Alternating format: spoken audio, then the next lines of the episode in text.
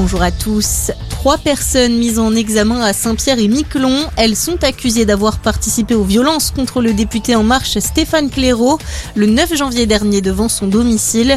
Des faits qui s'étaient déroulés lors d'une manifestation contre le pass sanitaire.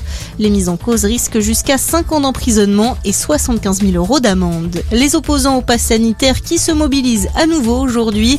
Des cortèges sont prévus à travers toute la France alors que le Conseil constitutionnel a validé hier la loi sur le pass vaccinal. La mesure entrera en vigueur lundi. Un nouveau médicament contre le Covid, Paxlovid, a été autorisé hier par la Haute Autorité de Santé. Le traitement de Pfizer s'adresse surtout aux personnes à risque.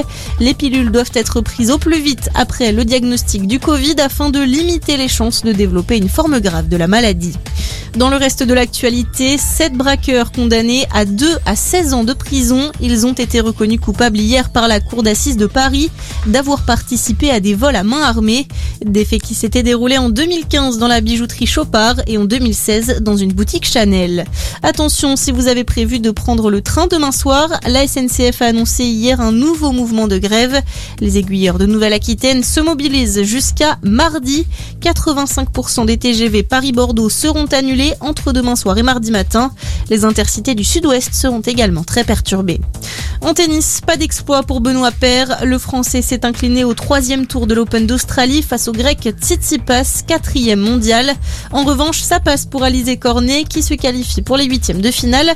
Chez les hommes en huitième, on retrouvera demain Gaël Monfils et Adrien Manarino.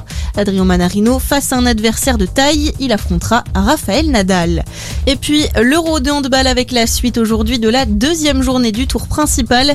L'équipe de France invaincue dans la compétition affronte l'Islande à 18h. Bonne journée à tous.